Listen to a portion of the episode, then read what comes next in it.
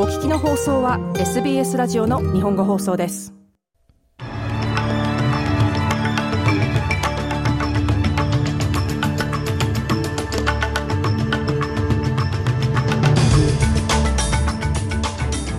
中東訪問中のオーストラリアのペニー・ボン外相が最初の訪問国ヨルダンに到着しました。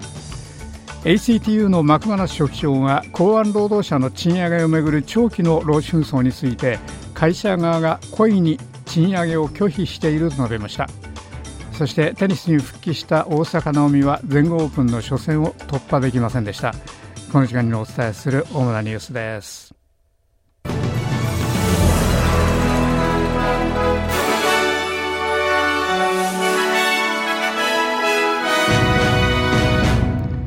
では、はじめニュースです。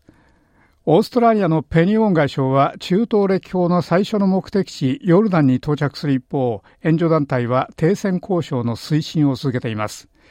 ウォン外相はそのイスラエルとウエストバンクの訪問中、ヨルダンやアラブ首長国連邦などの地域の外相たちと会談する予定です。一方、援助団体アムネスティ・インターナショナルでは、ウォン外相のこの地方への訪問は停戦を実施する方法に焦点を絞るべきだとしています。アムネスティ・インターナショナルのスポークスマン、モハメド・ドゥアル氏は、戦争が始まって以来100日経ち、身の毛のよだつ人権無視を目撃してきたと述べました。ウォン外相は、国際的な人道援助を推進し、国際人権法を支持するオーストラリアの立場に焦点を合わせると述べました。フーシ派武装勢力のスポークスマンは再び航海での船舶への攻撃をガザでのイスラエルの攻撃に対する直接の反応として正当化しました。これはフーシ派武装勢力がアメリカの貨物船を攻撃したのと同時ですが、負傷者や大きな被害の報告はありません。ヤヒヤ・サレア氏は、アメリカとイギリスの軍艦はイスラエルを支援しているので、この地域では侵略者とみなされていると述べました。The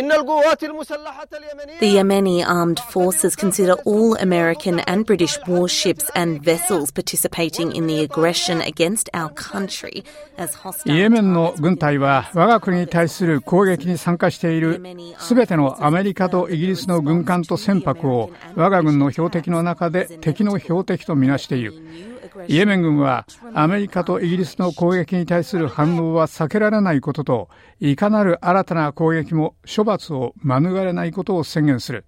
風刺者武装勢力のスポークスマンはこのように述べました。彼はまた風刺軍はガザ地区のパレスチナ人への攻撃が終わるまで軍事作戦の実行を続けると付け加えました。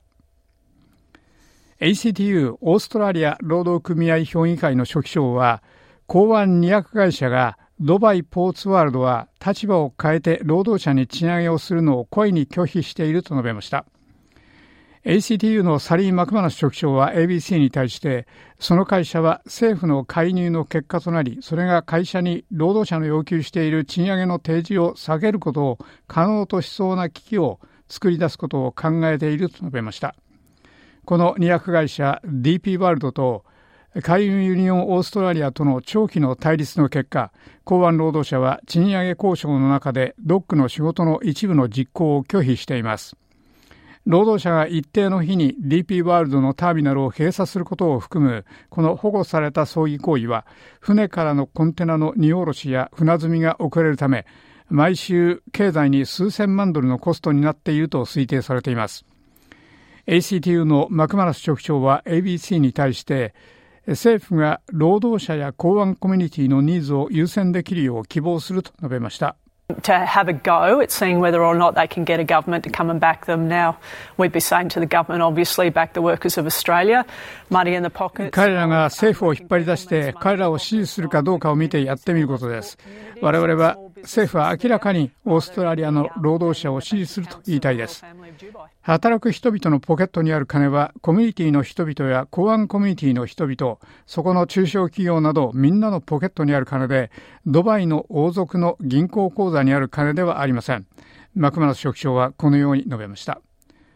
なお、トニー・バーク労使関係省は木曜日に DP ワールドと会談することになっています。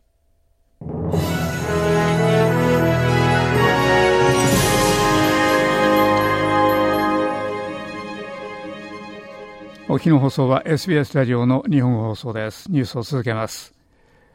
リッチーズ IGA の CEO は、オーストラリアの食料品市場には競争があると強く主張していますが、連邦政府はスーパーマーケットの価格に関する第三者調査会を行うことになっています。このスーパーマーケット業界の規範の見直しと前後して、大手スーパーマーケットは顧客に不当な代金を払わせていると非難されています。リッチーズ IGA の CEO フレッド・ハリソン氏はチャンネル9に対してスーパーマーケットの価格はこの2、3年確かに大幅に上がったが顧客の選択のためには十分な競争があると強く主張しました。I think we have a very robust and very competitive supermarket industry. And let me also add that 私たちには大変頑強で大いに競争力のあるスーパーマーケット業界があると思います。また農産物の値段付け、食肉の値段付けをめぐって多くの話し合いがあったことも付け加えさせてください。つまりスーパーマーケットはその市場の一部分に過ぎないということです。例えばオーストラリア人の50%が八百屋で買い物をし、オーストラリア人の50%が肉屋で肉を買っているのが分かっています。選択の機会はものすごくたくさんあります。ハリソン氏はこのように述べました。中部クイーンズランドの炭鉱で作業員1人が死亡しました。ABC は大サイトの BHP 三菱同盟のサラジ炭鉱で車両に関係する事故で負傷した作業員1人が死亡したと報じました。鉱山エネルギー労働組合では鉱山コミュニティ全体がこの事故にショックを受け悲しんでいると述べました。組合の地区会長ミッチ・ヒューズ氏はこれは我々がこれまでに受け取った最悪のニュースだと述べました。ヒューズ氏は組合の安全検査官が調査しておりその炭鉱の操業は停止されていると述べました。オーストラリア北部はさらに荒れ模様の天気になる見込みで複数の州とテリトリーで雨と強風のためにさらに洪水が予想されています。ノーザンテリトリーとクイーンズランドの一部では今日、危険な強風と急な洪水がありそうです。これは西オーストラリアのキンバリー北部からケープヨーク関東に伸びる気圧の谷、モンスーントラフと、ノーザンテリトリー上空の熱帯低気圧が原因となっています。一部の地域ではさらに雨が予想されるセンターで、まだサイクロンジャスパーの後片付けが続いています。ケープヨーク半島とカーペンタリア湾そしてノーザンテリトリーの北西部に洪水警報が発令されました。ウクライナのウォロディミル・ゼレンスキー大統領はウクライナでのロシアの戦争を終わらせるのを助けるため中国に世界平和サミットに参加してもらいたいと思っていると述べました。スイスのビオラ・アムハード大統領はスイスはそのイベントを開催する計画を始めるつもりだと述べました。ゼレンスキー大統領はロシアに全面的に制裁措置を課すために協力するよう各国に呼びかけました。As for the role of China, they play a big role in the world. So we would very much want China to be involved in our 中国の役割に関して彼らは世界で大きな役割を演じています。ですから我々は中国が平和フォーラムに関わることやそのサミットにも関わることを大変強く望んでいます。しかし必ずしも全てが我々の望み次第ではありません。様子を見ながら全ての文明国が平和サミットに関わるよう希望しましょう。ゼレンスキー大統領はこのように述べました。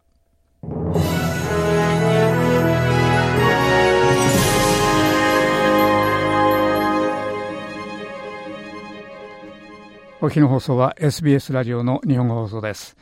えー、ニュースについてスポーツと天気予報ですスポーツからですがテニスの全豪オープンの話題で女子テニスの最高峰へ返り咲こうという大坂なおみのカムバックは全豪オープンの1回戦で初の敗退を喫してつまずきました。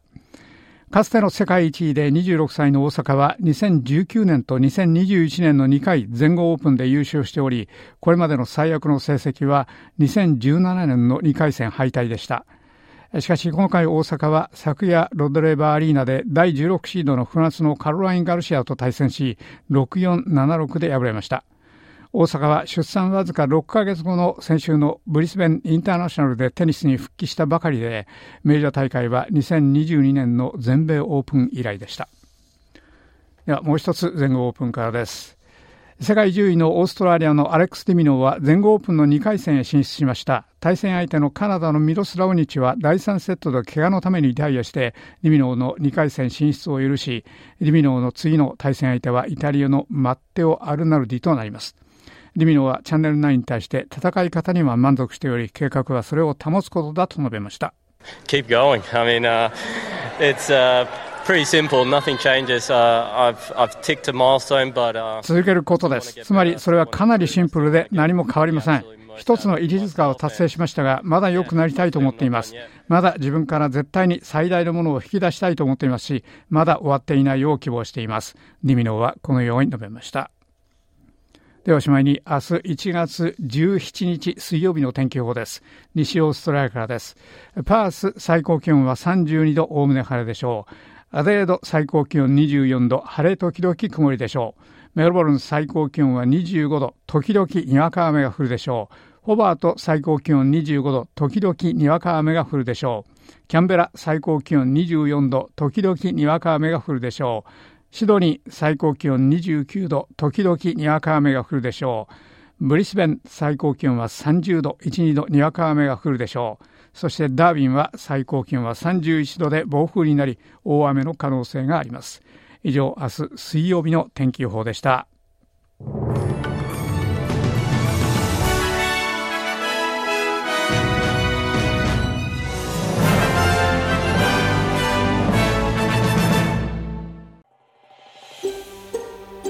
SBS 日本語放送」の Facebook ページで会話に加わってください。「LIKE」「いいね」を押してご意見ご感想をお寄せください。